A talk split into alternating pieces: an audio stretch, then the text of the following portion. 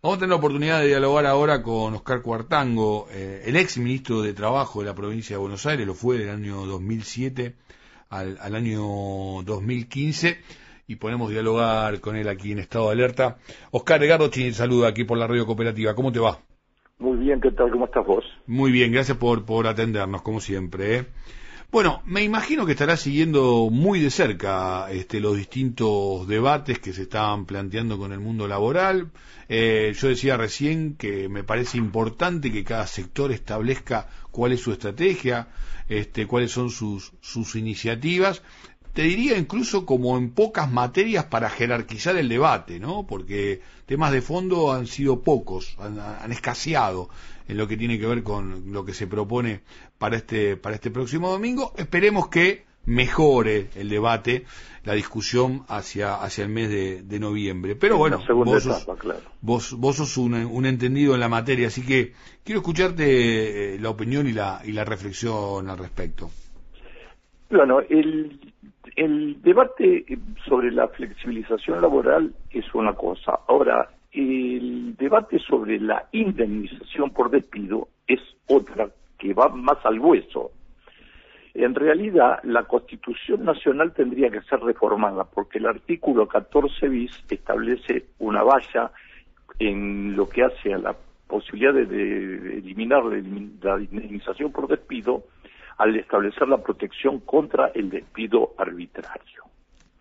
Es decir, el despido incausado está descalificado constitucionalmente y e históricamente se lo ha sancionado con una indemnización que ha variado a través del tiempo, no hace falta historiar la cosa, pero en ha, variado para, para agravarla. Y en consecuencia, eh, el dejar sin sanción a un despido arbitrario porque al empleador no le cueste nada, es contrario a la Constitución porque es estimular el despido. Además de ello, implica un estado de desprotección contra el trabajador porque no podría reclamar ninguna otra cuestión ya que podría ser amenazado con despedirse y perder el trabajo, ¿verdad? Claro, claro, claro, claro, claro. Menos, menos, menos mecanismo de defensa y además, este, digamos, un retroceso en lo que tiene que ver con los derechos laborales y la conquista, donde obviamente la, Argentina este, es ejemplo. Este, Me hace acordar a, eh, al Bernardo Neustas en Tiempo Nuevo, cuando hacía la apología de la economía norteamericana y que fue, se, fue grande y creció la economía norteamericana, decía, porque hubo una frase que es usted está despedido.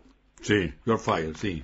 ¿Eh? Sí, You're Fired, que en realidad también, también este, la, eh, bueno, Donald Trump eh, tenía un, justamente un, programa de televisión que hacía como una especie De, talk show este, sobre esto. Pero bueno, también hay que ver eh, las distintas culturas, incluso los distintos contextos, ¿no? En la Argentina creo que el debate debería pasar por otras o en todo caso, a ver, este, porque obviamente desde la cartera laboral eh, bonaerense vos habrás tenido que lidiar con estas cuestiones. O en todo caso, digo, eh, ver cómo es el contrapunto, el toma y daca, ¿no? Porque digo, si, si abrimos, ¿por, qué no abrir entonces también el tema de las ganancias de los empresarios? Digo, habría que, que, discutir muchas otras cuestiones en el caso de que, por ejemplo, se abran también los convenios colectivos de trabajo, que me parece que también es una asignatura pendiente, sobre todo hacia dónde va el nuevo mundo laboral, ¿no? Es verdad, eso es verdad. Lo que sucede es que es un golpe bajo. ¿Por qué? Eh, porque, no, un golpe bajo es lo que, lo que está haciendo que... No, no, no, sí, sí, sí, pero digo, ¿por qué te parece? Porque eh, están poniendo en carpeta o en agenda este tema con la pretensión de que se pueden crear puestos de trabajo en función de esa desregulación. Y eso es una falacia que fue demostrada plenamente en los años 90 mediante la gestión de Domingo Felipe Caballo en el Ministerio de Economía, ¿no? y por otro lado, eh, también hay que eh, enfocar el problema en su justa realidad, que es que hay eh, más de la mitad de la mitad de los trabajadores del sector privado están prácticamente en negro o no registrados y hay un elevado índice de desocupación.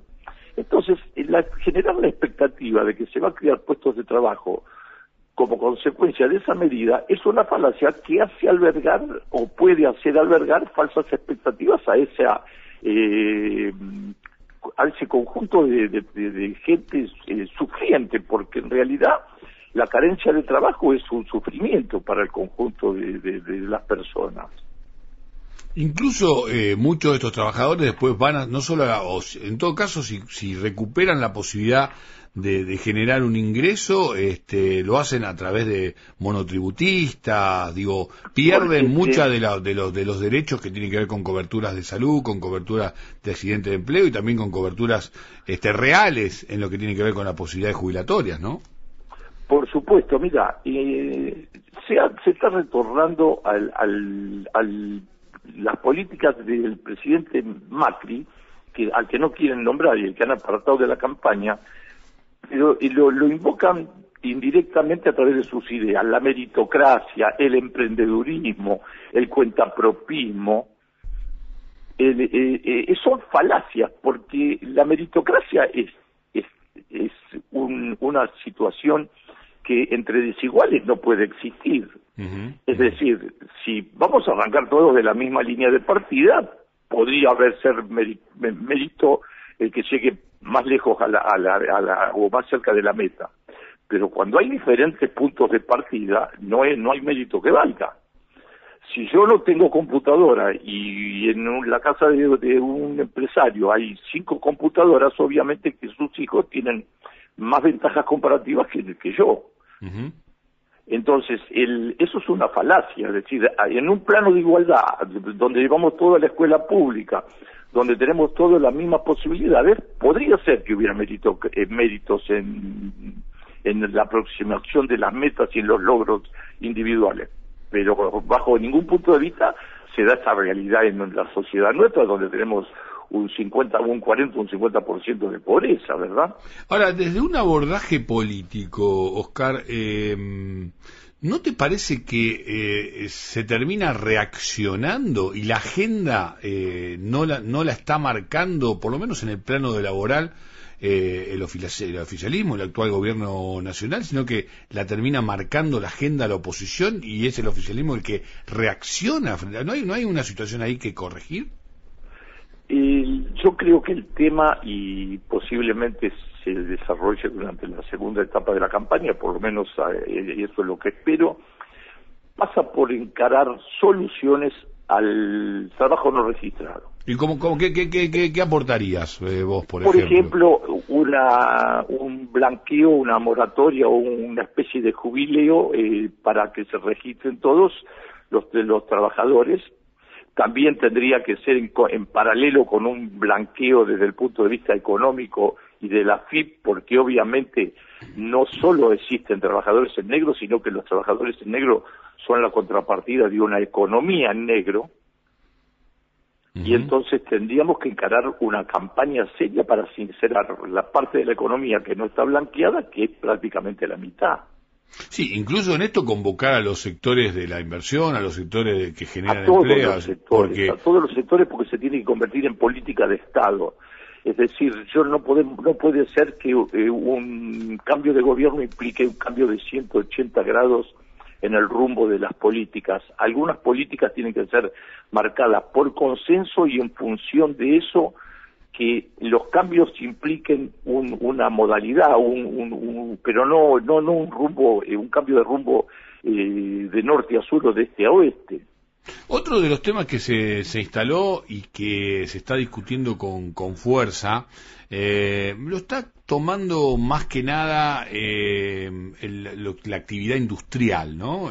también en el caso de los bancarios, eh, lo, han, lo, han, tomado como, como una posibilidad de, insertarlo en la discusión y de hecho se empieza a tratar en el cuerpo legislativo es la reducción de la jornada laboral. ¿Qué opinión te, merece? No me cabe ninguna duda de que se debe transitar en ese sentido. Obviamente que va a generar debate, que va a generar resistencias y que por otro lado todos los debates y todas las resistencias enriquecen la solución, ¿verdad? pero eh, que se tiene que transitar ese camino. No nos olvidemos que la jornada de ocho horas es la reivindicación que, levantaban los mártires de Chicago a principios del siglo XIX, de manera que es una, una jornada que tiene 100 años de más de 100 años de antigüedad y fue implementada eh, durante la primera presidencia de, Hipólito Yrigoyen.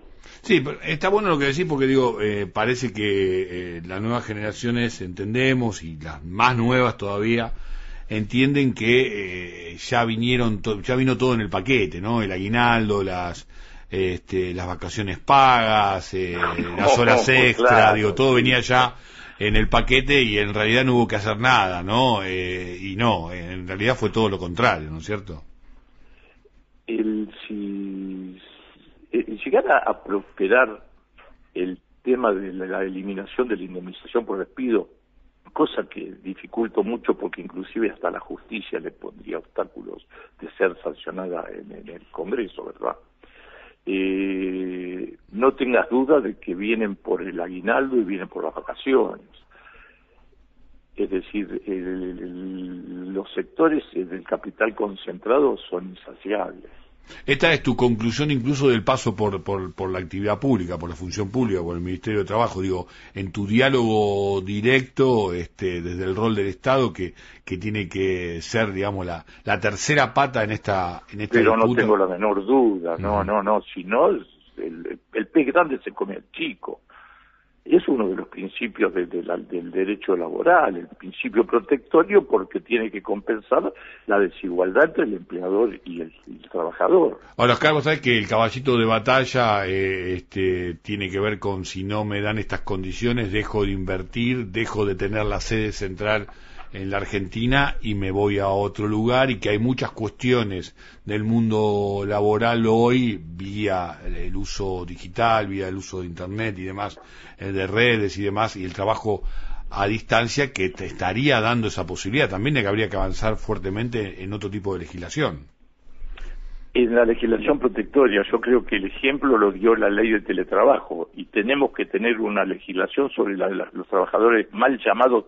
trabajadores de plataforma, porque en realidad la plataforma es un la plataforma digital es una herramienta, un instrumento del cual se vale una persona jurídica que detrás de la cual hay persona física, ¿verdad? Bueno, empieza a haber algunos fallos al respecto, están medio remolones algunos abogados laboralistas, pero empieza a haber algunos fallos al respecto en la tendencia de lo que vos decís. el Ministerio de Trabajo de la provincia sancionó a Globo porque consideró que los trabajadores que... No, a Globo no, a, Uber. Porque, ah, no, no, está bien, a Uber y a Globo, porque consideró que los eh, trabajadores estaban en relación de dependencia, ¿verdad? Y acaba la justicia del trabajo de la, de la Plata de, de confirmar la multa en un fallo que salió que hoy o ayer. Sí, sí, lo dimos a, lo dimos a, ah, lo dimos A, Entonces, conocer. Eh, creo que ese es el, el campo propicio, pero no se puede buscar la judicialización del, del reclamo de los trabajadores porque llega tarde. Es decir, primero se quejan de que de la industria del juicio y después buscan la judicialización. Tiene que regularse y normarse esas actividades, eh, estableciendo que están dentro del marco de la relación laboral y no de la relación de trabajo autónomo. ¿Vos pensás que es un empresario, un chico que está pedaleando con una bicicleta? No, por supuesto, por eh, supuesto. sobre, cargando sobre sus espaldas un, una valija de, de, alimentos o, no, y además que es bastante fácil de demostrar que hay una relación de, dependencia. En el caso de Uber, por ejemplo, para poner un caso, ¿no? Si alguien, un chofer, va mal vestido o mal oliente o lo que sea, y los, y los, para poner un caso, eh, digamos, este, muy, muy paradigmático y para que se entienda, y los usuarios protestan, después no se lo llama más, se lo deja fuera, con lo cual hay una relación de, de dependencia, con lo cual ese trabajador en realidad depende de cumplir determinadas cuestiones, porque si no pierde el puesto de trabajo. O sea que eh, digo, lo que pasa es que hay que legislar fuertemente al respecto y cuanto antes, ¿no? Ese es el punto, ese es el punto. Yo creo que el camino que transitamos con el teletrabajo es el ejemplo. Había un anteproyecto que estaba dando vuelta por los circuitos del Poder Ejecutivo o que estaba originado en el en el Ministerio de Trabajo, pero después yo no, no, no prosperó, no tiene estado parlamentario. Lo que sí tiene estado parlamentario, y es una buena señal, es la creación de comisiones mixtas de salud y seguridad en el trabajo en el ámbito nacional. Sí, porque eh, ahí el, policía de trabajo tiene una tarea este, que realizar desde el Ministerio o de la Secretaría de Empleo muy fuerte, ¿no? Y es, es fundamental, mira, la la gestión de la inspección laboral en materia, en particular en materia de salud y seguridad en el trabajo, porque está en juego la integridad física y la vida de los trabajadores, ¿verdad?